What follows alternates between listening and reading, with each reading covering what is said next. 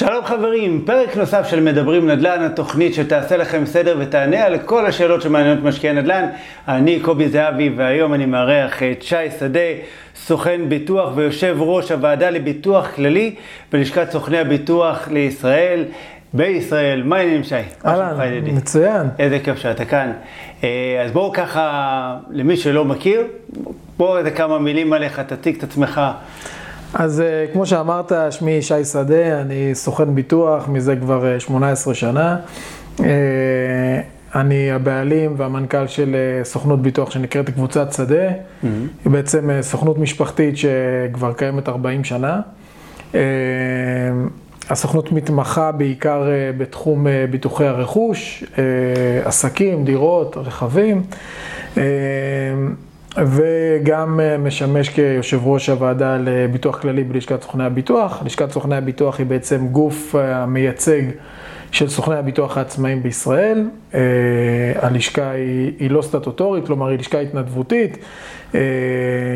יש בה היום 5,500 סוכני ביטוח שהם חברים. אנחנו מייצגים אותם נאמנה אל מול חברות הביטוח, אל מול... אה, גופי הממשלה השונים, הרגולטור, משרד האוצר, המפקח על הביטוח. אה, בדיוק ככה, לפני שהתחלנו את הפודקאסט, אז דיברנו קצת, אני ואתה, על אה, חוק ההסדרים ועוד הרבה מאוד דברים שככה כן. נוגעים אלינו, לסוכני הביטוח. זהו, מה עוד? טוב, תראה, נתתי לך רגע את הספיץ'. ככה, אנחנו, זה, זה פודקאסט אה, של נדל"ן, של הרבה משקיעי נדל"ן, ואני חושב שאם יש איזה משהו שהוא כאילו פחות מדברים עליו, זה כל הנושא של הביטוח, אוקיי? מדברים על איך אה, מאתרים אה, נכסים מתחת למחיר השוק, על איך עושים חקר שוק, על איך משביחים נכסים, על עסקאות אקזיט, איך לבנות תיק נכסים, על, על כל, הכל, הכל מדברים, איפשהו קצת שכחו את ה, מה שנקרא, את החלק הקטן, ולפעמים אולי קצת נשמע משעמם, אוקיי, ביטוח, מה, בסדר, צריך לעשות ביטוח מבנה, ומה עכשיו כל הרעש וכל הסיפור. אממה, בתקופה האחרונה אנחנו עדים ליותר ויותר, נניח, רעידות אדמה שקורות. נכון. אוקיי?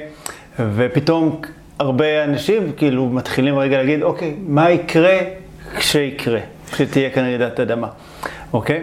אתה, אתה צודק, אתה צודק במאה אחוז, תראה, בסוף אה, ביטוח, אם אתה רגע מפרק אותו, אז בסוף אה, ביטוח הוא לא שונה מהשקעה, בסדר? Mm. כי בסוף, מה אנחנו עושים כשאנחנו קונים בית, או קונים נכס להשקעה, אני מדבר כן.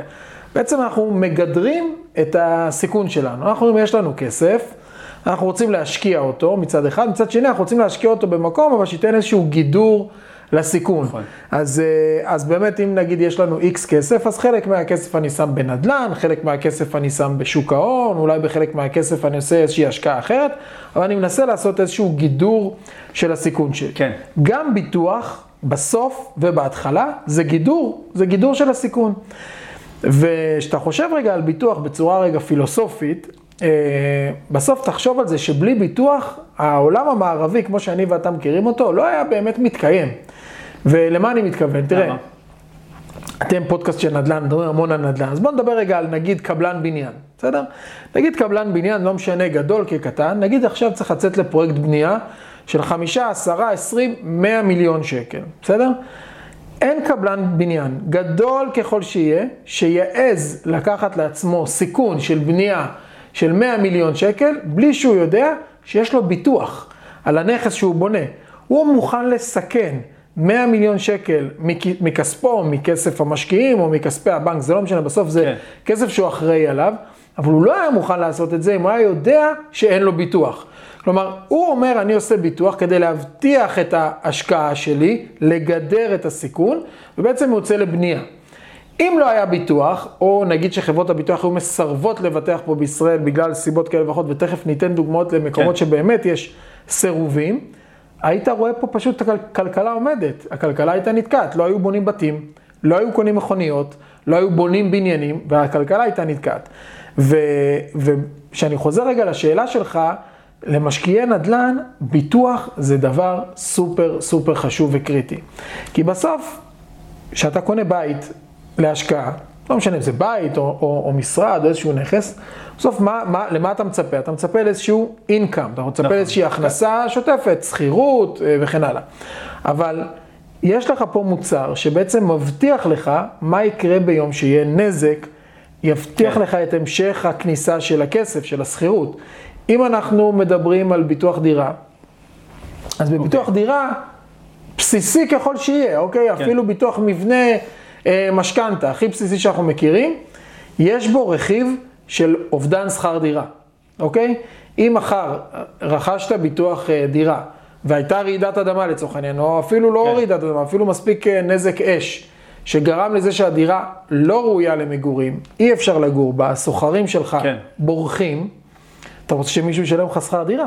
חברת הביטוח נכנסת בנעלי השוכרים ומשלמת לך את אותו שכר דירה שהשוכרים שלך היו צריכים אה, לשלם לך. ובעצם, שוב פעם, אני מסביר שהביטוח הוא גידור ל- לאותם ההשקעות. וזה, וזה נניח פה, זאת אומרת, משהו שהוא כבר קיים בילדין בתוך פוליסת ביטוח, שאני עושה היום, אתה יודע, ביטוח אה, דירה רגיל, קניתי דירה, התקשרתי לאחד מחברות הביטוח, שלום, קניתי דירה, אני רוצה עכשיו לעשות אה, ביטוח. הת- הת- התשובה היא כן, אני גם אוקיי. רוצה רגע שנדבר זה על... נשמע כזה כן, אה, אבל. לא, אין אבל. זה כן חד משמעי, שלוש סימני קריאה. אוקיי, האבל הוא לא בגלל זה. אני אומר, אני רוצה שנדבר רגע על ביטוח דירה. כן. באופן כללי. תראה, הרבה פעמים אנשים אה, חושבים שביטוח דירה זה בסדר, נו, אז, אז הבנק חייב אותי, אז עשיתי, הסוכן ביטוח התקשר, אז עשיתי. ביטוח דירה, כשאתה חושב על זה רגע, זה אולי צריך להיות הביטוח הראשון במעלה שכל בן אדם צריך לעשות. תסכים איתי שאם עכשיו היית קונה אוטו, לא היית מעז להוציא אותו ממגרש החנייה, 100 מטר לא היית מעז לנסוע איתו, בלי ביטוח. ברור. אנשים יושבים, אני, אנחנו, אנחנו יושבים פה אצלי במשרד, עכשיו שקט, אבל תבוא כן. לפה לפני שעתיים, הכל פה מפעל עובד, ולקוחות מתקשרים אלינו, הם נמצאים במגרש אה, שהם קנו את הרכב או בסוכנות הרכב, והם בלחץ, למה הם בלחץ? שאני אנפיק להם את הביטוח כדי שהם יוכלו לנסוע עם הרכב הביתה, נכון? הם לא ייגעו באוטו בלי לדעת שיש ביטוח. לחלוטין. מצד שני, אתה שומע על המון המון אנשים, המון, היום הלשכה המרכזית לסטטיסטיקה אומרת שבערך 45% עד 50% מהדירות בישראל מבוטחות, זה אומר 50% לא מבוטחות. כן. כלומר, יושבים אנשים על נכסים, כמה עולה רכב ממוצע היום? 150, נניח 200, 150, בוא, 200 אלף, יאללה. אנשים התפנקו, קנו להם איזה רכב אה, יוקרתי, 250 אלף, בסדר? דירה היום הכי הכי הכי הכי זולה, ספר לי אתה, אתה איש נדל"ן? להניח, אתה יודע, נלך אה, לפריפריה הדרומית, 500 אלף, וזה עשינו גם הנחה. בסדר, אז נגיד יאללה. 500-800 אלף שקל, ואנשים אשכרה לא מבטחים את זה. הם, הם לא יזיזו את האוטו שלהם ששווה 100 או 150 אלף שקל, 100 מטר, אבל בית של חצי מיליון, מיליון, מיליון וחצי, שני מיליון צפונה, חושבים פעמיים לפני שהם מבטחים, שזה נשמע לי בכלל דבר שהוא לא... מאיפה זה מגיע? זאת אומרת, בעיניי זה כי לרוב כשאתה קונה דירה, אז אתה לוקח משכנתה. הבנק אומר לך, חמוד, אה, בוא תעשה ביטוח אה, דירה גם כן, זה חובה. ברגע שנגמר את המשכנתה, אז אנשים אומרים, מה, אני אחסוך עכשיו את הכמה שקלים האלה. אז קודם כל זה נכון, כי בסוף אנחנו מחפשים לחסוך, בסדר? אבל זה, זה גם נכון אגב לחסוך ולהיות צרכן נבון. כן. אבל צריך להבין מה עומד על, מה עומד על הפרק, בסדר? תראה, אם חברות ענק, כמו אפל, כמו טבע, כמו, לא יודע מה, באמת, החברות הכי גדולות במשק שאנחנו יכולים לחשוב עליהן, אפילו בעולם, עושות ביטוח, הרי מה. לאפל יש איזושהי בעיה להכניס את היד לכיס ו, ולשלם על נזק שנגרם לה באחת החנויות? לא, אבל עדיין עושה ביטוח. גם טבע הגדולה הישראלית פה עם מפעלים וכספים ובאמת קופת מזומנים מאוד מאוד גדולה, גם היא עושה ביטוח. זאת אומרת, רגע, כן. למה? אז בסוף זה גידור של הסיכון. אומרות, מה הסיכוי לעומת מה הסיכון, וכמה עולה לי לבטח את הסיכון הזה. כן. אז אם אנחנו יודעים שהיום ביטוח דירה סטנדרטי, באמת, אני לא מדבר איתך עכשיו על דירות יוקרה, בדירות סטנדרטיות, אה, ביטוח דירה יכול לעלות, אה, אני יודע מה, 800 שקלים, 1,000 שקלים בשנה. כן. אתה אומר, האם סיכון של 100 שקל בחודש, או 1,200 שקל בשנה, שווה לי, כלומר, החיסכון הזה שווה לי סיכון של מיליון שקל, או מיליון וחצי שקל של דירה שאני, שקיימת לי? ובדיע- והוא עכשיו עוד בדיעבד שאתה יודע שיש בזה אובדן שכר דירה, תכף נדבר אולי על עוד כן. כן. כיסויים שיש, אבל אתה אומר, איך בן אדם מעז לקחת על עצמו סיכון כזה שהעלות היא כל כך קטנה?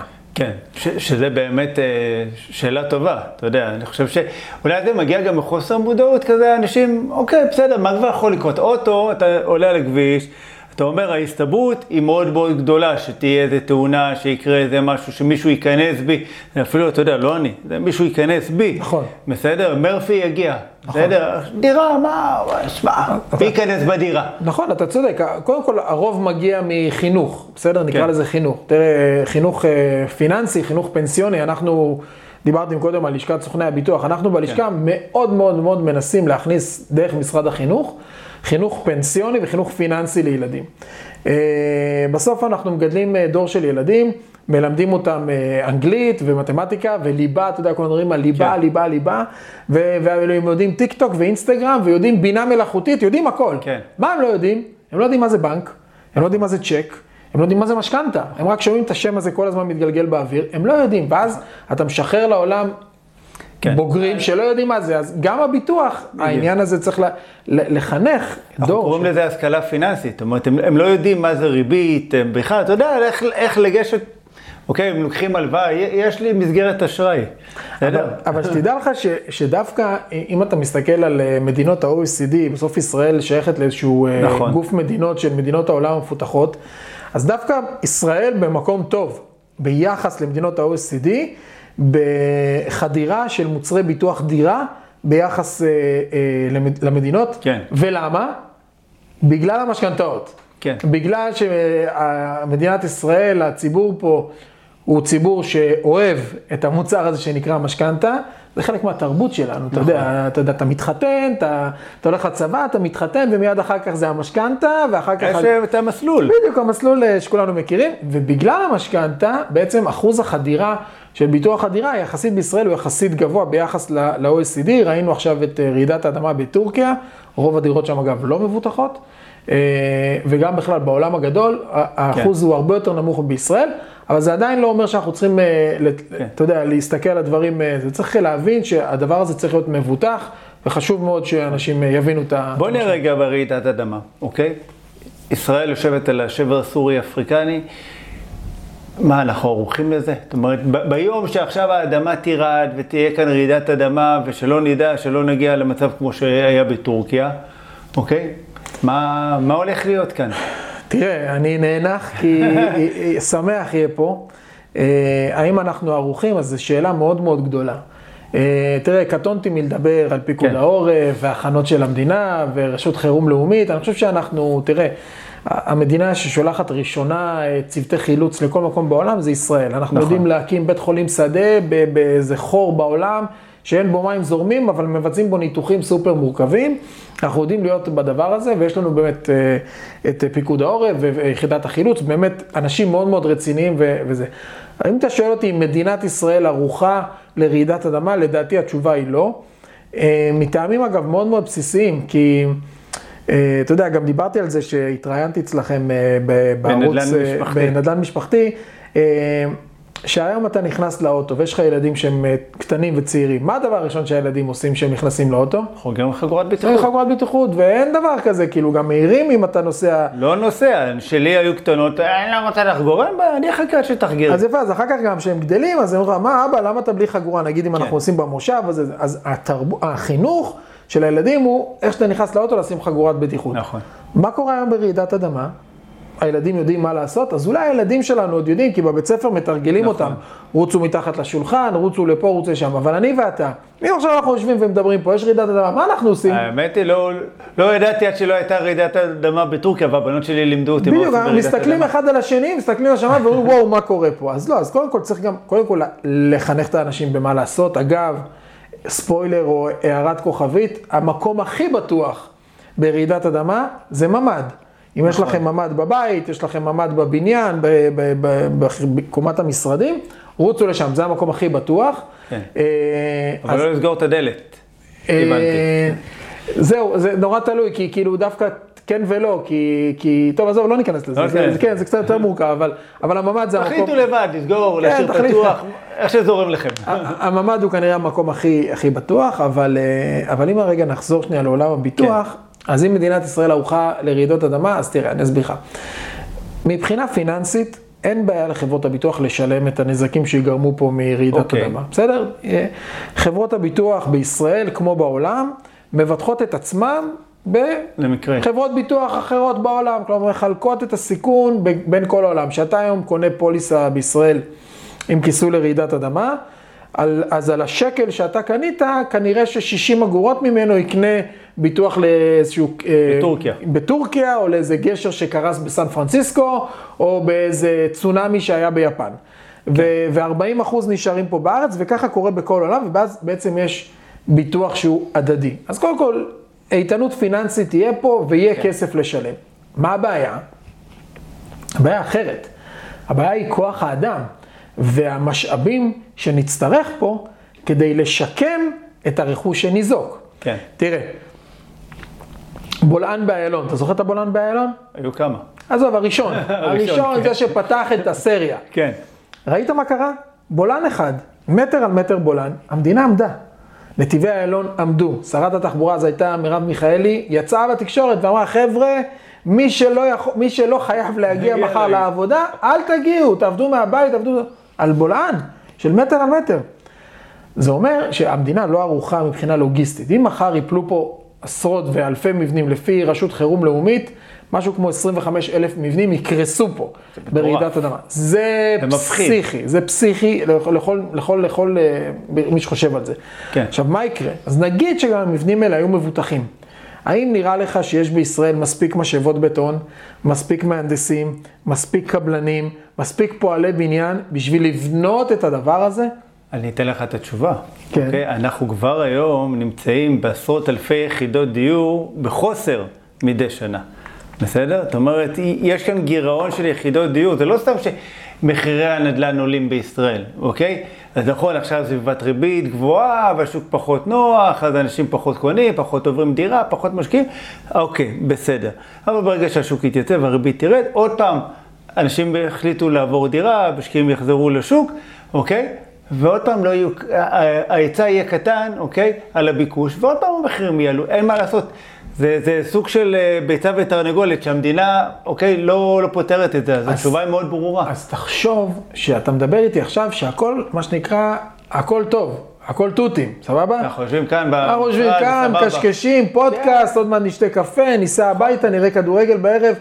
ביום שיהיה פה אסון, והוא יהיה, בוא, זה כן. יכול להיות מחר, זה יכול להיות בעוד שנה, בעוד שנתיים, ואומרת רשות חירום לאומית ש-25 אלף מבנים יקרסו, אז תהיה פה בעיה אמיתית, פיזית, לבנות את הרכוש הזה, לשקם אותו. עזוב רגע כסף, מי ישלם על זה, פיזית, מי בכלל יוכל לשקם את המבנים האלה. ולכן יש פה בעיה, והיא בעיה מאוד מאוד מאוד קשה. אנחנו יודעים שלהוציא היום היתר בנייה לממ"ד, בוא, אני לא מדבר איתך על גורדי שחקים, לממ"ד, היתר בנייה יכול לקחת חצי שנה עד שנה לחדר של לממ"ד. 4 על 4, כן. כן. אז, אז תחשוב ששיפול בניין, הרי אתה לא אה, באה חברת הביטוח, נותנת לך כסף, ואתה אפ אפ אפ מתחיל לבנות. זה- היתר בנייה, קח איזה מהנדס, שבע שנים לפחות. יופי, אז אתה אומר שבע שנים, אני אומר, אתה יודע מה, לא שבע שנים, קח שלוש שנים. כן. עכשיו, מה קורה בשלוש שנים האלה? שהם צריכים לגור. אין לאנשים איפה לגור, כלומר, יהיה פה ערי אוהלים, יהיו פה ערי אוהלים, בסדר? אתה זוכר את העיר אוהלים של גיא דמק? כן. בזה? אז יהיו פה ערי אוהלים, לאנשים לא יהיה איפה לגור. אה, ועדות הבנייה, אתה יודע, בכל עירייה, לא משנה אם זה תל אביב, נתניה, הרצליה, הם יקרסו. הם היום לא עומדות בעומס במספר הפניות, שבגלל זה אגב הדברים מתעכבים, מנהל מקרקעי ישראל, ועדות הבנייה, ועדה אזורית, מחוזית. עכשיו גם ברור לך, בוא, אנחנו מדינת היהודים, כן. אם נפל בניין של ארבע קומות, אף אחד לא ירצה לבנות בניין של ארבע קומות, ירצו לבנות בניין של 12 קומות, כן. 15 קומות, כבר אתה אומר, היה פה איזה בניין רכבת ישן, נכון. בוא נבנה משהו חדיש, משהו חדש. אה, זה רגע, זה אומר היתרי בנייה, זה אומר אישורי בנייה, זה שינוי תב"ע מקומית. גם ככה, אתה יודע, כל מדינת ישראל היום זה פרויקט אחד גדול של פינוי-בינוי, לפחות זה מה ש... תראה, זה מה שהם מנסים רעידת למכור כאן אדמה, לאנשים. רעידת אדמה זה תמ"א הפינוי. 38-1, מהיר, כאילו, אתה מבין? כן. אז זה פינוי, עכשיו בוא נחכה עם הבינוי. הבינוי זה כבר אה, משהו אחר. אז, אני- אומר לך, לדעתי אנחנו לא ערוכים, אנחנו לא ערוכים, באמת, לוגיסטית אנחנו לא ערוכים לדבר הזה, זה יהיה אירוע, באמת, באמת אירוע קשה. אני הייתי אה, בכמה דיונים בכנסת, גם במסגרת התפקיד שלי בלשכת סוכני הביטוח.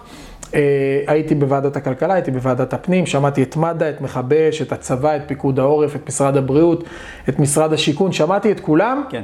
ולא יצאתי, לא יצאתי, יצאת רגוע. לא יצאתי רגוע בכלל עכשיו מהדיון בכלל הזה. אתה מלחיץ אותי. אז, כן, תשמע, בוא, באמת, בעניין הזה, באמת, זה, כן. יהיה לא פשוט, אז, זה, פעם אחת. עכשיו, ב- בפעם השנייה, אז נגיד שכבר עברנו רגע את המשוכה הזאת, הבירוקרטית, אה, יש עוד, עוד לקונות היום, ב, נגיד בפוליסות ביטוח הדירה, אוקיי? היום פוליסת ביטוח דירה אומרת את הדבר הבא. אז הייתה רעידת אדמה, נגרם לך נזק לבית, חברת הביטוח אומרת, אין בעיה, אני מוכנה גם לשלם לך. אממה, יש איזה סעיף קטן, קטנטן, כן. שאומר את הדבר הבא, אתה צריך לבנות את הבית, לשקם אותו, תוך 12 חודשים. רגע, רגע, רגע, מה 12 חודשים? אמרנו רק היתר לממ"ד לוקח חצי שנה. בדיוק. אז זה אומר שדה פקטו חברות הביטוח ישלמו הרבה פחות כסף, כלומר הם ישלמו איזשהו ערך מאוד מאוד קטן, כי אתה לא באמת יכול לבנות את הבית שלך תוך שנה. עכשיו בעניין הזה פנינו למפקח על הביטוח, הוא הרגולטור, הוא בעצם הוא זה שכותב את הפוליסות האלה, יש בישראל כמה פוליסות שנקראות פוליסות תקניות, אחת מהן זה ביטוח הדירה, שבעצם מי שכותב את תנאי המינימום זה המפקח על הביטוח. ואמרנו, יש פה לקונה מאוד מאוד חמורה, צריך לתקן אותה. אה, עוד לא תיקנו אותה, אני מקווה שזה ייעשה. אתה אה, קורא לזה לקונה, אני קורא לזה קומבינה, כי הרי זה, זה הפתח מילוט שלהם אה, בעת צרה, אתה יודע, ש- שהאדמה תירד וה-25 אלף מבנים יתמוטטו, אוקיי? אז תשמעו, זה לא אנחנו, לא עמדתם, שנה היה לכם לבנות, למה לא בניתם? תשמע, אני צריך אוקיי. להיות אני צריך להיות קצת יותר אני ממלכתי יודע, ממך. אתה- אתה אבל- צריך להיות, אבל אתה- אתה- יש פה בעיה, יש פה בעיה קשה ו- ו- וצריך לפתור אותה. אגב, יש פתרונות שהם הם די פשוטים, כאילו לא לא צריך עכשיו ללכת לתקן את העולם בשביל לתקן את זה.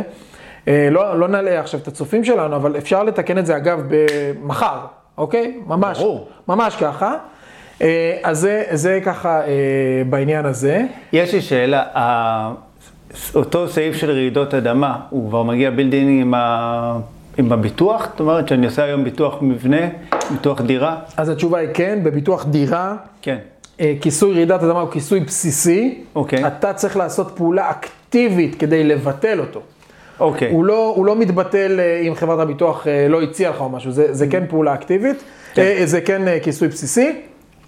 אבל בוא נכניס לך עוד איזה סוגיה מעניינת. תפתיע אותי. אפתיע אותך. תחשוב שאנחנו עכשיו נמצאים בבניין ארבע קומות, בסדר? אתה בחור אחראי, כן. רכשת לעצמך ביטוח, אתה גר בקומה הרביעית, זוכר את הסיפור דירה להשכיר? כן. אתה למעלה. אתה... אה, נמצ- התרנגולת, לא? אתה מי אתה? תרנגולת ב- בפנטהאוז, ואתה קומה רביעית, ועשית ביטוח, ואתה בחור על הכיפאק, הכל בסדר. נכון, אני אחראי. אתה למה אחראי. יש לי את הדר? בדיוק, הדר דואגת לך כמו שצריך. כן. אממה, קומה שלישית גם עשתה ביטוח. כן. קומה שנייה לא עשתה ביטוח, אוקיי? קומה ראשונה עשתה ביטוח. עכשיו שים לב מה קורה. לראשונה יש ביטוח, לשנייה אין ביטוח, לשלישית יש ולרביעית יש. שתיים ושלוש, קומה שלישית ורביעית לא יכולות לבנות, כי קומה שתיים אין לה ביטוח. מה הם יבנו את הבית שלהם באוויר? תחשוב, אתה בבניין כן. קומות. אתה צריך שכולם יבנו כדי שאתה תוכל לבנות. אתה הפנטהאוז, אתה למעלה. מה עושים? אז רגע, אני צריך עכשיו לעבור אצל כל השכנים שלי, לבדוק שהם עשו ביטוח אה, רעידות אדמה? אז יש לזה פתרון, בסדר? כן. הפתרון, אה, השם המקצועי שלו זה סכום ביטוח נוסף. מי ככה, הוותיקים שבינינו, הצ- הצופים הוותיקים בינינו, אה, יכירו את זה אולי גם בשם שנקרא ערך קרקע, אוקיי? אוקיי. בעצם יש לך אפשרות, זה לא בבסיסי, אתה צריך כן לבקש את זה מחברת הביטוח שלך ומסוכן הביטוח שלך, ובעצם אתה רוכש, כי כשאנחנו קונים ביטוח דירה, אנחנו בעצם קונים את עלות הבנייה. אם יש לנו דירה של 100 מטר, עלות בנייה היום לפי מחירון דקל, אתה יודע, כן. מושגים שאתם מכירים, נגיד עולה 6,000 שקל לכל מטר בנייה, 100 מטר, 6,000 זה 600,000 שקלים. זה מה שאתה מבטח, אתה מבטח 600,000 שקל, העלות לבנות את הקובייה שלך מחדש. אבל כולנו יודעים שבסוף מחיר הדירה, שתי שליש ממנה זה הקרקע, קרקע. לוקיישן, לוקיישן, לוקיישן. כי 100 מטר דירה בירוחם, עולה לבנות אותה, את אותו 100 מטר בתל אביב, עלות הבנייה. כן. בסדר? אבל הקרקע בירוחם שונה קצת מהקרקע בתל אביב. טיפה. טיפה. כמה שקלים? ולכן אתה יכול לקנות היום, זה לא היום, זה כבר קיים מאז ומעולם, אתה יכול לקנות את ערך הקרקע. אז אם עכשיו אותו 100 מטר בתל אביב, 600 אלף שקל עולה הקובייה, הבנייה עצמה, וערך הקרקע עוד 2 מיליון שקלים, כלומר 2.6, זה פחות או יותר העלות של הבית. אתה אומר לעצמך, הלוואי, תמצא לי דירה כן. בתל אביב ב-2.6, אבל נגיד, אתה יכול לקנות מחברת הביטוח גם את אותם 2 מיליון שקלים, וביום נזק מאוד מאוד מסיבי של רעידת אדמה, חברת הביטוח נותנת לך צ'ק על סך 2.6 מיליון שקל, אוקיי. לך תקנה בית במקום אחר. ואז אתה לא צריך לחכות לגברת בקומה כן. שלישית שתבנה. לכן זה הפתרון. קיים, יקר, צריך להבין, הוא- יקר. הוא יקר, אבל קיים. הוא. מנסה לשכנע אותך שלא. שמה? שלא תעשה, למה הוא יקר? לא, הוא לא, הוא לא משכנעים אותך לעשות, כי, כי הסיכון הוא באמת גדול. כן. תחשוב שפה פתאום חברת הביטוח צריכה לשלם לך במקום 600 אלף שקל, 2.6 מיליון שקל, כן. זה סכומים אחרים, זה אה. פי 4 מסכום הביטוח שרכשת, אוקיי? עכשיו, בוא נגיד ככה, אני יודע שבמקרה של אוטו, בסדר? יש לי ביטוח אוטו, עשיתי חלילה איזה תאונה, מישהו זה, יש לי פרס שנקרא השתתפות עצמית, אוקיי? מה לגבי זה? זאת אומרת, יש היום רעידת אדמה, אוקיי? הביטוח באמת משלם, או שגם אני צריך, אה, מה שנקרא, לחלוק איתו? לא, אז תראה, קודם כל יש, יש השתתפות עצמית. ברעידות אדמה, אגב, היא לא קטנה, היא 10% מסכום הביטוח שרכשת. אוקיי. כלומר, אם עכשיו נתנו דוגמה של אותם 600 אלף שקל, ההשתתפות עצמית היא 60 אלף שקלים. אוקיי, ואם אין לי?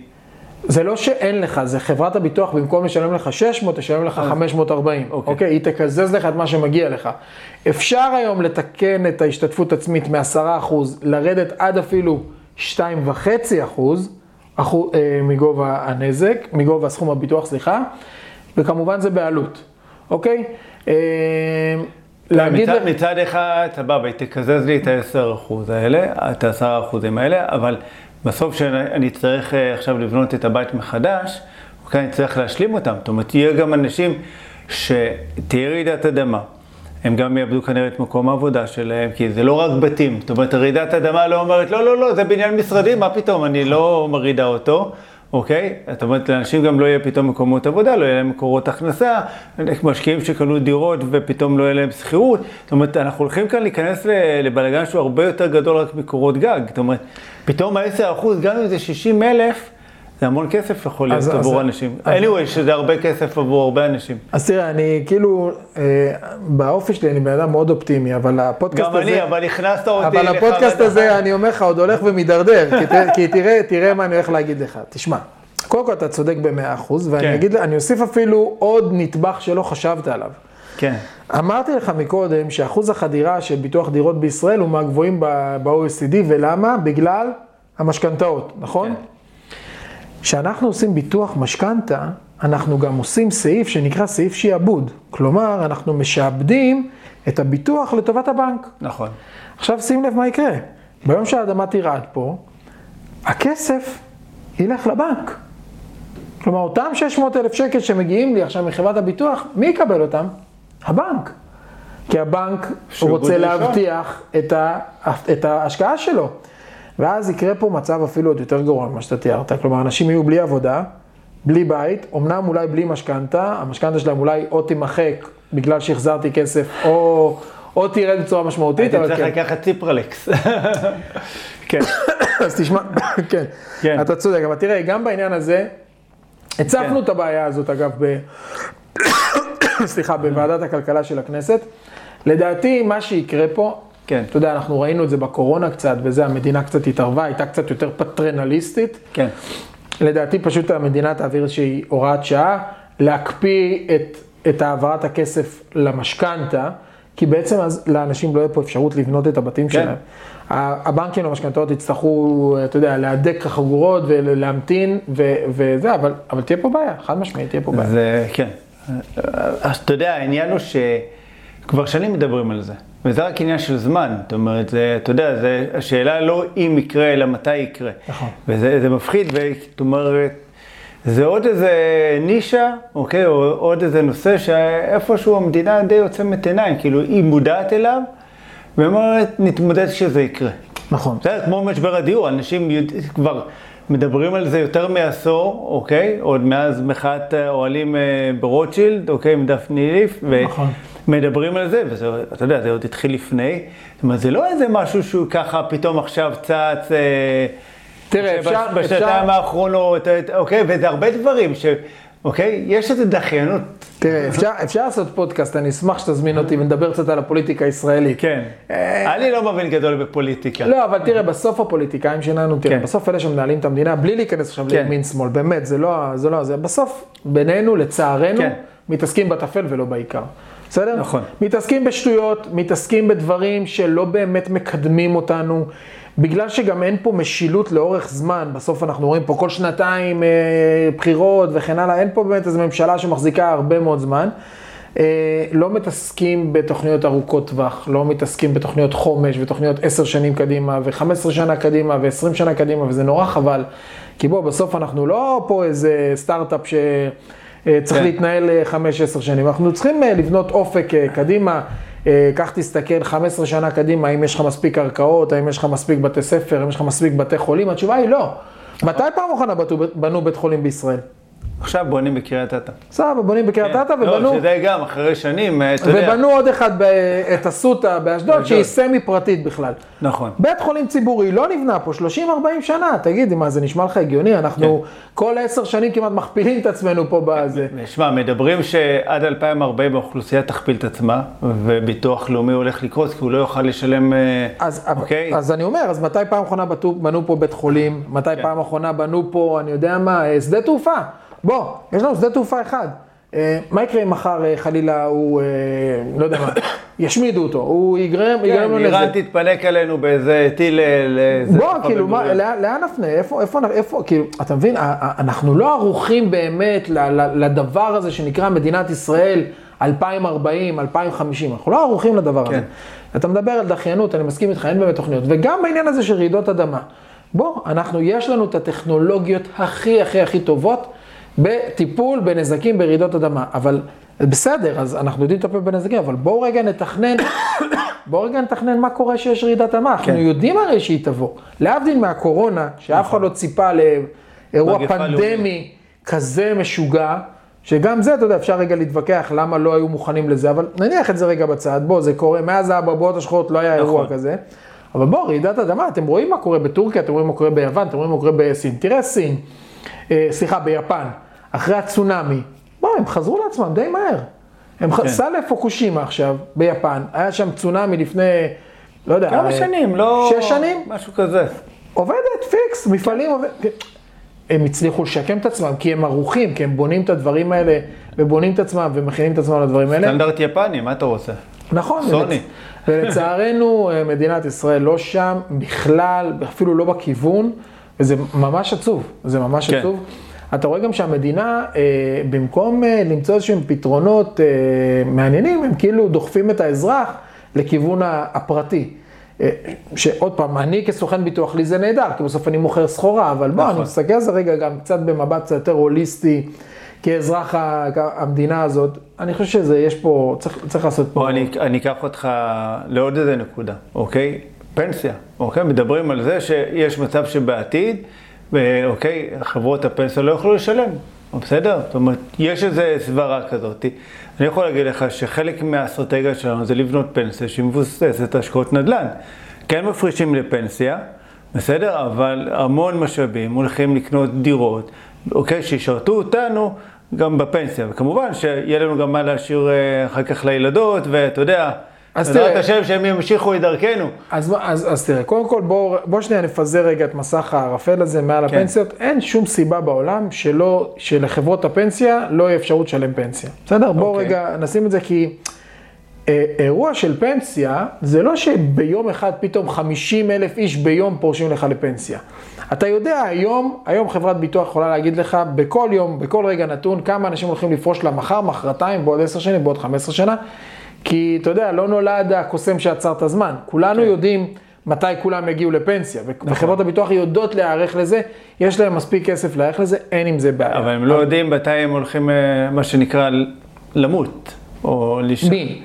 מי שיצא לפנסיה, סבבה, יצא לפנסיה גיל 67, אה, בוא, אני, אני לא דואג לחברות הביטוח, אבל אני מה כן רוצה, אני מה כן רוצה כן. להגיד לך בעניין הזה. תראה, אתה אמרת, אני את, אה, את הפנסיה שלי עושה באמצעות נדל"ן, שזה נכון. מדהים. כן. אגב, בארצות הברית יש חוק וישנה אפשרות שאתה עושה פנסיה נדל"נית. ואתה אומר, אני עכשיו בארצות הברית אה, אה, אזרח שכיר, לא מפריש כסף לקרנות הפנסיה שאנחנו מכירים, רוכש בית, צובע אותו כעסקת נדל"ן לפנסיה, ויכול להזדכות גם על הוצאות, ו- ו- ו- ומודיע למדינה, זו הפנסיה שלי, אוקיי? זה עוד אופציה לעשות את הפנסיה. אני חושב שבמדינת ישראל צריך גם לצאת שנייה מהקונספט של רק חברות ביטוח, רק קופות גמל, רק ביטוחי מנהלים, ולבוא ולהגיד לאנשים, יש לכם אפשרות גם לעשות פנסיה שהיא נדל"נית. מה אתה עושה כשאתה עושה פנסיה שהיא נדל"נית? מה אתה עושה? אתה מגדר את הסיכון שלך. אני נכון. מחזיר אותך לתחילת השיחה שלנו.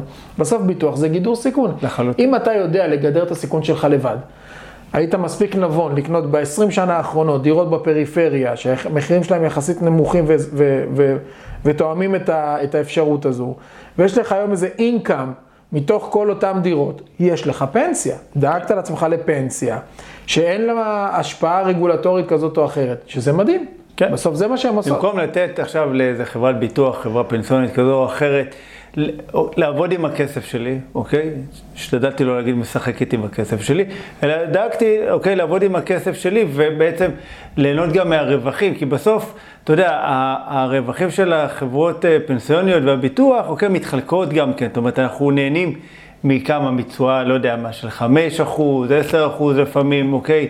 בשנים טובות, אוקיי? מה לעשות, בוא נגיד כמה, בכמה שנים האחרונות, נכסים שרכשנו גם הכפילו את עצמם, בסדר? אתה אז- אז- צודק. יש כאן, יש כאן גם סיכונים, אני לא אומר לאנשים לא להפקיד לפנסיה ו- וכאלה.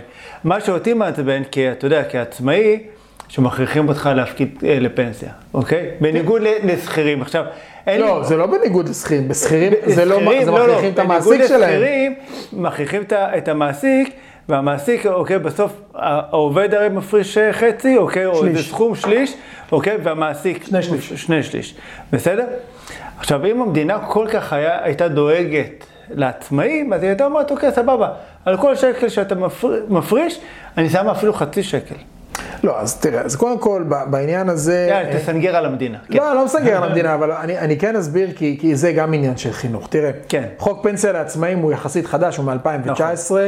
אה, לצערנו זה נכנס ומיד אחר כך התחילה הקורונה, זה עשה המון המון בעיה, גם ככה עצמאים פה ב-20, 21, 22 בקושי הצליחו להרים את הראש מעל המים.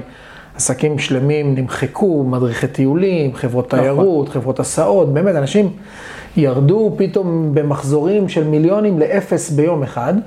אה, אז העניין הזה באמת עוד לא ככה תפס את המקום שהוא צריך לתפוס, אבל בסוף, מה, מה המדינה באה ואומרת? תראה, אני בא בגישה פטרנליסטית, גישה כאילו יותר פטרונית אה, אה, על האזרח, ומכריחה אותו לחסוך לפנסיה, אבל היא כן נותנת לך איזשהו גזר מעבר למקל. כי בעצם על הכסף שאתה שם, היא מכירה לך על זה כהוצאה. בסדר, בסוף אנחנו עצמאים, יש לנו הכנסות, יש לנו הוצאות. אז גם ההפקדה הזאת לפנסיה היא בסוף, היא, היא, היא הוצאה שהמדינה נותנת. כלומר, המדינה אומרת לך, קח כסף מכיס ימין, שים אותו בכיס שמאל דמיוני, בסדר, הוא לא באמת הכיס שלך, אבל הוא שלך באיזשהו מקום, ועל המעבר הזה מכיס ימין לכיס שמאל נותנת לך הטבת מס. כן. אז קודם כל היא כן נותנת לך איזושהי הטבת מס. נכון. אבל, אבל, אבל זה לא באותו שיעור. אבל תראה איך אני מחזיר אותך לנדל"ן. כן. תדע לך שחברות הפנסיה וחברות הביטוח, הרבה מאוד מהכסף שלנו, מה הן עושות איתו? קונות נדל"ן. נכון? סע בתל אביב, תרים את הראש למעלה. מגדל אלון 1, אלון 2, זה חברות ביטוח, מגדל הראל ואיילון. אה, כביש 6, קנתה אותה לא מזמן אה, הראל חברה לביטוח. קניון ניר ימים בנתניה, את כל הקומפלקס המשוגע הזה קנתה הראל חברה לביטוח. פניקס, תרים את הראש, פניקס נדל"ן, כמעט בכל מקום אתה רואה את הבניין הזה עם פתאום פניקס נדל"ן ואת הבניין הזה עם פניקס נדל"ן. עכשיו, הן לא קונות את זה לעצמם. עוד פעם, כמובן שהן לא חיות אה, בפילנטרופיה, ברור. הן לוקחות דמי ניהול, אבל בסוף, שפניקס, או לא משנה איזה חברת ביטוח, קונה איזשהו מבנה, בונה מבנה, ומשכירה אותו, בסוף כספי השכירות הזו נכנסים לקופת הפנסיה, אוקיי? כן. כשאתה רואה אה, בקרן הפנסיה שלך, או בביטוח המנהלים שלך, 6% תשואה בשנה, 7% תשואה בשנה, זה לא כי הם השקיעו את כל הכסף בשוק ההון, הם קנו נדל"ן, הם השקיעו בתשתיות, הם נתנו הלוואות לאלה שקונים נדל"ן. כן. בעצם כל העולם הזה, בעצם הוא זה שדואג גם לפנסיה שלנו. אה, נכון שיש הרבה ביקורת על הגופים האלה שנותנים לפעמים הלוואות לגופים גדולים, טייקונים שעושים קצת תספורות, אבל אם אני מחזיר אותך שוב פעם לתחילת הפודקאסט, שאמרתי שהעולם המערבי לא היה מתקדם בלי ביטוח, אותו דבר גם בלי ההלוואות האלה, הם לא היו נכון. נותנים ללא הלוואות. לאותם טייקונים, שלפעמים אפילו גם מגלחים. אני לא אומר שזה בסדר, אבל... אבל זה, זה מניע אבל את המשק. בדיוק. זה מייצר מקומות עבודה, אתה אומר, בדיוק, נכון. אז צריך להסתכל על זה בצורה זה. פרמיית סיכון שאנחנו משלמים, כן. ואנחנו מוכנים לשלם אותה כאיזה, כי גם אם עכשיו גילחו איזה 100 מיליון שקל, אני אומר 100 מיליון כן. שקל, כאילו זה זה, כאילו. אבל 100 מיליון שקל, שאתה רגע מפזר את זה על כלל האוכלוסייה, אז כל אחד מאיתנו נפגע ב-100 שקל, ב-1,000 שקל, אתה יודע מה? כן. זה לא big deal לעומת מה שזה נתן אה, נכון. לכלכלה שלנו, מה שזה פתח אה, לאוכלוסייה שלנו. אה, כן. שמע, אני מסכים איתך, עוד פעם, אה, עניין של עצמאים במדינת ישראל זה כבר סיפור אחר. בואו רגע נחזור אבל לביטוח, אוקיי? יאללה. דיברנו על ביטוח רעידות אדמה ו- ו- וכאלה. מה ביטוח צד ג'? כאן מתעוררת לפעמים הרבה ש- שאלה שהרבה פעמים אה, משקיעים שלנו שואלים אותנו, מי משלם אותו? השוכר, בעל הדירה? אז, אז תראה, אה, היום ב, בכל פוליסת ביטוח דירה סטנדרטית, כן, אני מוסיף כוכבית, שנרכשה לא דרך הבנק, כן. כי בנקים לא יכולים למכור ביטוח צד ג', יש ביטוח צד ג', אוקיי? כן. עכשיו, שוב פעם, אני לא אכנס להיבטים אה, משפטיים ארוכים, אבל חוק, אה, אה, חוק השכירות הבלתי מוגנת, אה, אומר שבעצם אה, מי שצריך לרכוש את ביטוח הנכס זה בעל הנכס, והדייר יכול, אם הוא רוצה, לקנות לעצמו ביטוח לתכולה. אז לרוב שבעל הנכס קונה ביטוח לנכס, יש בו צד ג', ושהדייר קונה ביטוח לתכולה, גם יש צד ג'. יש פה איזשהו צד ג' שקצת חופף אחד על השני, זה לא אומר כפל ביטוח, להבדיל אוקיי. מה... ש- כל הזמן אנשים אומרים, אוהבים להגיד כפל ביטוח, כפל... זה לא כפל ביטוח, אני אסביר גם למה. אם לי יש דירה, ואני עכשיו בעל הנכס, והארון חשמל שלי, שהוא בבעלותי, נכון, הוא חלק מהדירה שלי, הייתה, היה בו קצר חשמלי, ונגרמה, נגרם, אה, פרץ, פרץ אש, פרצה אש מהארון החשמל, ושרפה את הדירה של השכן, שרפה את חדר המדרגות, גרמה נזק בבניין. יש פה אחריות par excellence של בעל הדירה, והצד ג' של בעל הדירה יכסה את הנזקים האלה שנגרמו, אוקיי? כן. אותה דירה, לא קרה כלום לארון חשמל, הכל בסדר, יש דייר, והדייר הזה עכשיו טיגן שניצלים, בזמן שהוא טיגן שניצלים, קיבל שיחת טלפון, אה, הכלב שלך ברח, עזב את הדירה, השניצלים עלו באש, שרף את הדירה, עשה נזק שוב פעם למעלית, לשכן, whatever. זה הצד ג' של הסוחר. אין קשר לצד ג' של בעל הדירה, כי אין פה רשלנות של בעל הדירה, יש פה רשלנות 100% של הסוחר. ולכן, כאשר אני משכיר דירה למישהו, אז מצופה שאני אעשה את הביטוח מבנה של הדירה, עם צד ג' שלי כבעל המבנה, על האחריות שיש לי כבעל מבנה, וסוחר, אה, משכיר הדירה, אה, כן, משכ- אה, כן, שוכר הדירה, שוכר סליחה. שוכר הדירה יעשה ביטוח שלו, שיכלול צד ג' על האחריות שלו. כן. יהיה פה צד ג' גם לזה וגם לזה, אבל זה מכסה נזקים מסוימים, וזה מכסה כן. זה נזקים. אומר, זאת אומרת, לחייב אותו לעשות צד ג'? תראה, התשובה היא כן, צריך לחייב, ולדעתי צריך גם להסביר שאם אתה לא עושה, אתה צריך להבין את ההשלכות של הדבר כן. הזה. כי אתה יודע, נתתי עכשיו דוגמאות כאלה קצת קיצוניות, שניצלים וזה, נשרף, אש, דברים כאלה מפחידים. בוא ניתן דברים ממש בסיסיים, קורים כל יום, כל היום. תמי 4, בסדר? או לא משנה, בר מים כזה או אחר. יש לרובנו, רוב הבתים. רוב הבתים, נכון? כן. בסוף הצינור שמחבר את התמי 4 לקיר, זה צינור כזה מאוד מאוד קטן, שחור, שחור, דק, פלסטיק. כן. הוא עלול להתפוצץ, הוא עלול יכול. להיקרע, הוא כן. עלול לצאת מהמקום. אז תמיין לעצמך שזה קורה בדיוק בשבת, שלקחת את הילדים שלך אה, לטיול, ועכשיו הצינור הזה משתולל בבית ומוציא כמויות אדירות של מים. מים תמיד ילכו למקום הכי נמוך בבניין, המקום הכי נמוך בבניין זה פיר המעלית, ופתאום מאות ליטרים של מים שיוצאים, זולגים לתוך פיר המעלית וגורמים נזק למעלית ב-100 אלף שקל. סטנדרטי לגמרי. זה צד ג' קלאסי.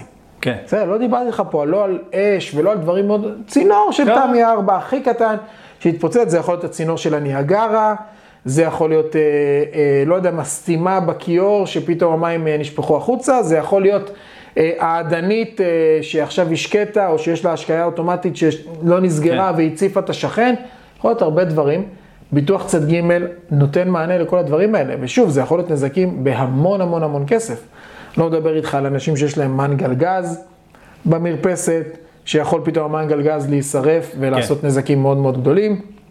לא מדבר איתך על אנשים שלצערנו שמים בריכות שחייה על הגג, אתה יודע, אינטקס כאלה. על הגג במרפסת, במרפסות כאלה... כן, מרחפות. מרחפות. אה, אתה תופס את הראש, אתה אומר כאילו... תקשיב, אתה יודע, בריכת אינטקס של, אה, אני יודע מה, 12-13 גלון, כל גלון זה טון. זה אומר ששמת עכשיו 12-13 טון במרפסת שלך, שאני בטוח שלא ערוכה למשקל הזה, היא אמורה להכיל... לא. אה, אני יודע מה, עשרה אנשים, 800 קילו, אני יודע, כן. משהו כזה. טון. פתאום, כן, שתי טון. פתאום אתה שם 12 טון במרפסת, תקשיב, זה, זה לא נורמלי, ואנשים עושים את זה, ונגרמים נזקים מאוד מאוד גדולים. ואנשים לא לוקחים את זה בחשבון. ושוב פעם, אני חוזר רגע לעניין הכספי. ביטוח דירה סטנדרטי עולה מאות שקלים בשנה. כן. זה באמת כל... בצד ג' זה גם זה לא תוספת... בפנים, אה, זה כולל בפנים. לא, אבל לחייב את הסוחר, כמה זה עולה, זה גם לא סיפור אז יקר. אני אומר, אם אתה מחייב את הסוחר שלך, אז בעצם הסוחר צריך לעשות ביטוח לתכולה. אז כן. שוב פעם, ביטוח תכולה היום, על רבע מיליון שקל תכולה, זה הרבה. כן. עם כיסוי צד ג' של מיליון שקל, זה בילדין בפוליסה. 500 שקלים בשנה. בשנה. 600 שקל בשנה. אתה יודע, זה, זה סכומים... גם אם אפילו אה, המשקיע סופג את זה, נכון. זה לא מה שאמור להרוג לו את ה- את העסקה. ואם אחת- כן, אז כנראה שיחפש גם... על אחת כמה אחרת. וכמה אני אומר, עדיף שבעל הדירה יעשה ביטוח גם למבנה, גם לסוחר שלו, כן יחייב אותו בהסכם, כן יקזז לו בהסכם, יוסיף לו עוד 50 שקל בשכירות החודשית, 20 שקל, לא יודע מה, אבל ידאג שיעשה את זה, עדיף מאשר שיגיד הוא עשה, הוא שכח, הוא כן, כן. עשה, הוא לא עשה, שכח לדבר עם הסוכן, לא דיבר עם הסוכן. אתה יודע, גם הרבה פעמים הסוחרים שלנו הם לשלוש, ארבע, חמש שנים, אז בשנה הראשונה הקפדת, בשנייה הקפדת, בשלישית כבר שכחת. בדיוק. אתה יודע, עכשיו זה אנחנו, כמו, כמו מדינתנו, אה, דוחים את הדברים.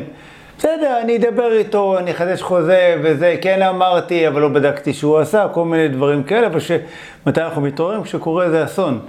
נכון, אוקיי? אני, אני אתן לך גם עוד, אה, עוד איזה זווית אה, שלא לא יודע אם חשבת עליה, אבל אה, נדבר רגע על המשקיעים שלך. כן. יש לך משקיעים שמחפשים לקנות ביטוח, ואחד הדברים שהם רלוונטיים, בטח בבניינים שהם משותפים, זה לדעת האם הנציגות של הוועד היא נציגות חזקה. עכשיו אני רואה את עצמך, אותך חושב, רגע, מה זה קשור לביטוח? אני אסביר לך. אוקיי. במקום שיש נציגות ועד שהיא חזקה ובריאה ועובדת, לרוב הם ירכשו ביטוח של הרכוש המשותף של הבניין. ואז הביטוח הזה בעצם נותן, קודם כל נותן הגנה לדיירים, כי כולם נחשבים צד ג' אחד לשני. זה אומר שאם יש נזק מאחד לשני, אז הביטוח של ועד הבית מכסה. וב', בסוף ועד הבית מכסה ומבטח את הרכוש המשותף. זה אומר שאם מחר יש רעידת אדמה, או איזשהו נזק מאוד מאוד גדול, יש לוועד הבית כסף בביטוח. כן. לבנות את השלד של הבניין. אני מזכיר לך, אתה זוכר מקודם את הדוגמה עם הפנטהאוז והשכנה שלך מקומה כן. שנייה שלא בנתה?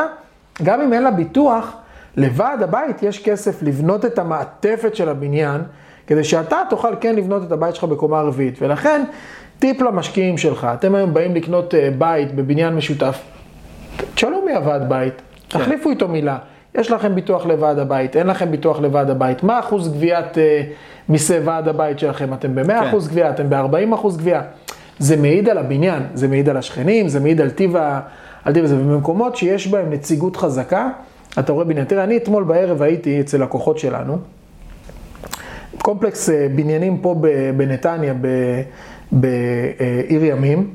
אה, זה קומפלקס מאוד מאוד יוקרתי, 120 דירות. תקשיב, התקציב כן. של ועד הבית שם זה מיליונים, זה מיליונים של שקלים. אז נכון שיש להם בריכת שחייה במתחם, ויש חדר כושר וחדר טניס ומועדון דיירים וכן הלאה. הקומפלקס הזה מתנהל כמו עיר קטנה. יש יושב ראש ועד, והוא הוא ממש, יש להם שם המון אה, תנאים, איך עושים, מה עושים, אבל למה אני מספר לך את זה? כי הם דואגים לעצמם לביטוח של הדבר הזה. העלויות התחזוקה של המבנים האלה היום הופכות להיות עלויות תחזוקה מאוד מאוד גבוהות. יש להם מערכת ספר, ספרינקלרים שצריך לתחזק אותה, יש גנרטור חירום, יש דחסני אשפה, יש 12 מעליות, 6 מעליות בכל בניין, יש בריכת שחייה. זה עלויות מאוד מאוד מאוד גבוהות. יש להם מיליונים בוועד, לא כי עכשיו הוועד, אה, לא יודע מה, אה, קונה פרחים אה, מזהב, כי עולה לתחזק את הבניין הזה כן. מיליונים בשנה. ולכן כשאתה בא כמשקיע למקום כזה ואתה בודק את הנציגות של הוועד, ואם היא נציגות חזקה, אז אתה יודע שהיא תעשה ביטוח ותדאג לתחזק את הבניין בצורה טובה, וזה טיפ ככה טוב למשקיעים שלך, שקונים בית בבניין משותף, תרימו טלפון לוועד הבית, תשאלו כן. אם הוא, תבדקו, תדברו איתו. נכון. תראה, אחד האתגרים, לפחות למי שמשקיע בפריפריה, שאין ועד בית. לא תמיד יש.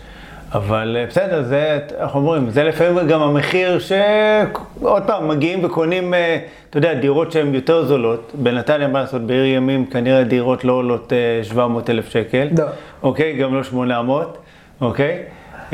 זה נכון, אתה צודק. אבל, אבל זה גם, אתה יודע מה, אפילו, אתה יודע מה, גם בפריפריה, גם במקומות הקטנים האלה, אתה יכול למצוא כל מיני פנינות כאלה. לא, של, לא, יש. של איזה פנסיונר כזה, אני... שהוא לוקח את הבניין וזה יש, החיים שלו, והוא יש, דואג. ו... ולפעמים שאני אומר כאילו למשקיעים, תראו, יש כאן אור במדרגות ויש כאן ועד בית, ומסתכלים עליי כאילו, על מה אתה מתלהב, כאילו, אור במדרגות וועד בית, אבל...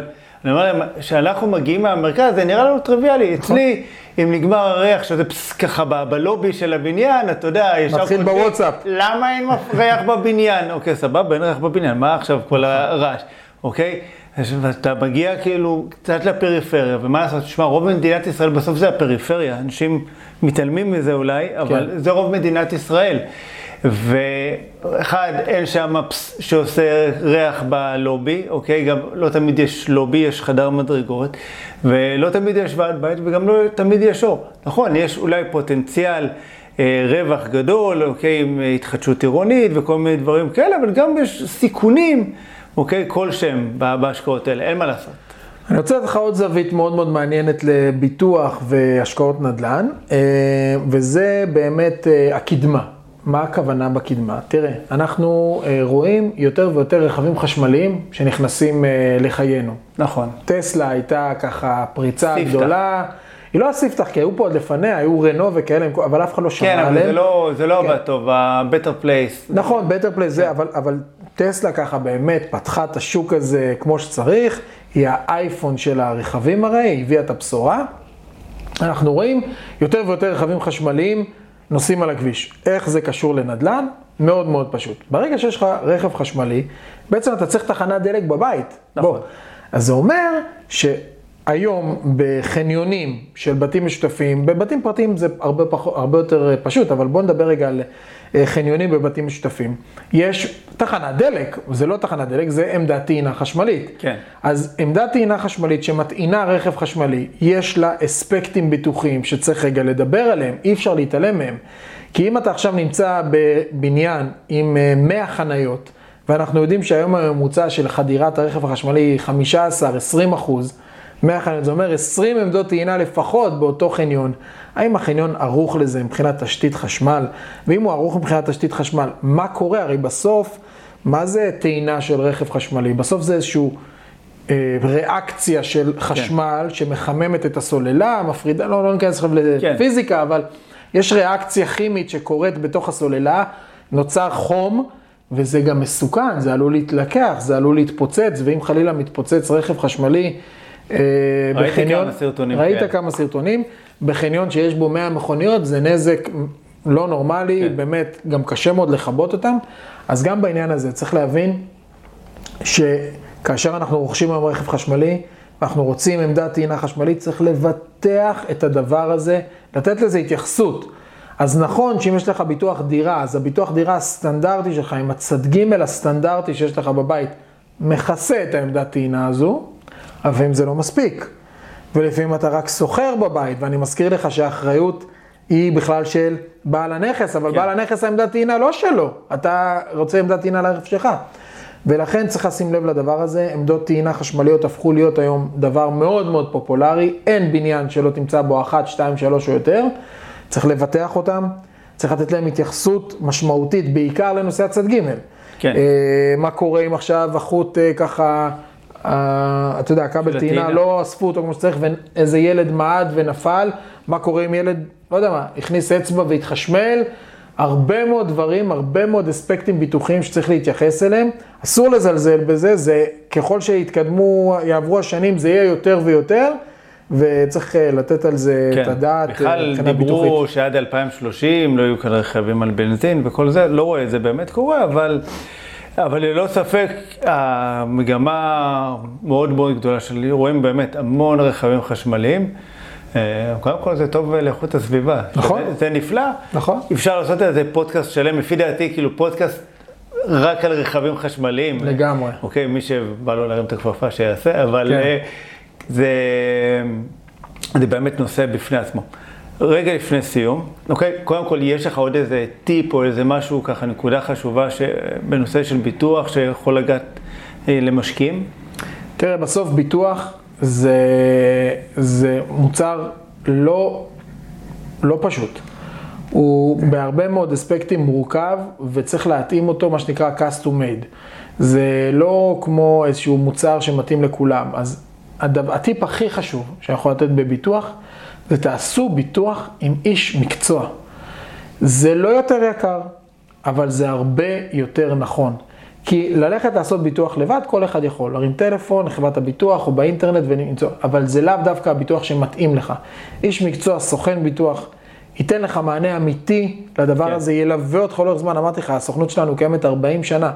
היא לא קיימת 40 שנה בגלל השיער הבלונדיני שלי, היא קיימת 40 שנה בגלל שאנחנו נותנים, יודעים לתת שירות טוב ואמיתי ללקוחות מההתחלה ועד הסוף, מלווים אותם, והעיקר מלווים אותם באמת ביום תביעה, ביום שבו האדמה רועדת או כן. הנזק קורה, זה הטיפ הכי חשוב שלי, תעשו ביטוח עם אנשי מקצוע. גם אני, אני אותו סוכן ביטוח, לפי דעתי 20, 20 ומשהו שנה. מדהים. אוקיי? מאוד. כן, כבר הפך להיות אה, חבר. לגמרי. וזה ככה מתחיל, וזה אחלה טיפ. כן. בכלל, אני, אני מאוד uh, מאמין ביחס אישי ו...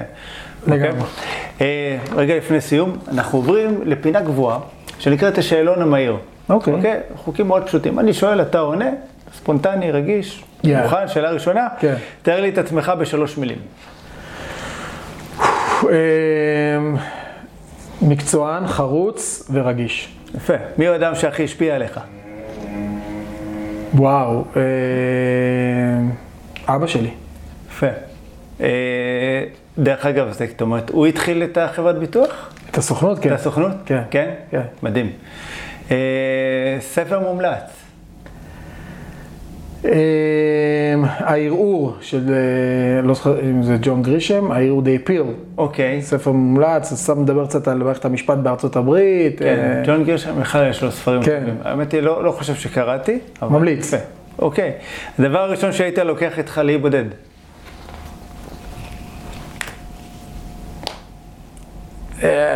גזייה, גזייה. גזייה ופינג'אן, אוקיי. והדבר האחרון שהיית לוקח איתך לאי בודד. טלפון. טלפון, מעולה, אתה בחברה טובה.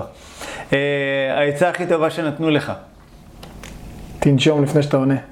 יפה מאוד. איזה תחביב יש לך? אה, לצפות במרוצי פורמולה 1. וואלה. וואו, זה ש... דווקא כשהייתי צעיר יותר, כשהייתי ילד, הייתי אוהב אה, לראות. כן? אה, כן. כן, זה נחמד. כן, זה מאוד נחמד. אה, היום אני פשוט לא רואה הרבה טלוויזיה. אה, איפה אתה רואה את עצמך בעוד עשר שנים? אה, שאלה טובה. אה, ממשיך להיות סוכן ביטוח בוודאי, אה, אולי גם קצת בעשייה פוליטית ציבורית.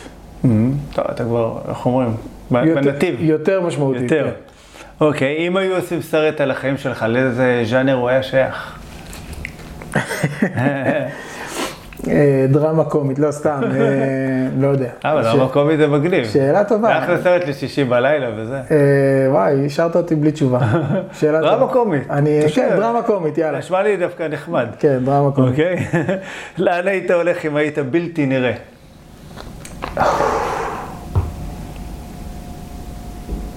לאן הייתי הולך אם הייתי בלתי נראה? כן. לא יודע. תשמע, שאלות זה הדר כתבה. בסדר? אז. כאילו, אתה מכיר אותה, יש לכם דבר. דיבור, בסדר? אז אה, מולה. אני אוקיי? חייב לה תשובה. את חייב תשובה, אין בעיה. למוח של הדר, לאן הייתי הולך הייתי יודע? למוח של הדר. למוח של הדר. אתה בטוח? אה, כמה זמן לוקח לך להתארגן בבוקר? חמש דקות. חמש דקות, יפה. מה הדבר שעשית שאתה הכי גאה בו? למשפחה שלי. אין לנו משפחה. תענוג. שאלה אחרונה, אתה מוכן? כן. את מי היית ממליץ לי לראיין בפרק הבא? אה, שר השיכון. שר השיכון, אחלה הברקה. יפה.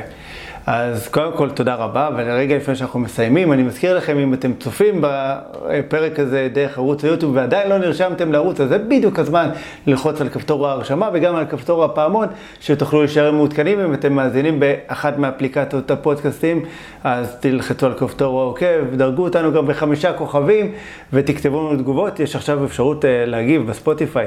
חדש חדש, כן. כן. אז שתפו אותנו מה דעתכם, אם אתם מוכנים אה, ליום שהאדמה תירד. אה, שי, תודה רבה. אני תודה לך. הולך לחפש את ציפר אלכס אה, להירגע, להתרגל מדיטציה, אוקיי? אבל uh, תודה רבה על הערך, המון המון ידע שהוא, שהוא סופר חשוב, uh, ואני בטוח שהוא גם יהיה שימושי לצופים, למאזינים ולמשקיעים. אז תעשו השקעה נכונה בנדל"ן, תודה רבה. תודה לך. ביי ביי חברים, להתראות. להתראות.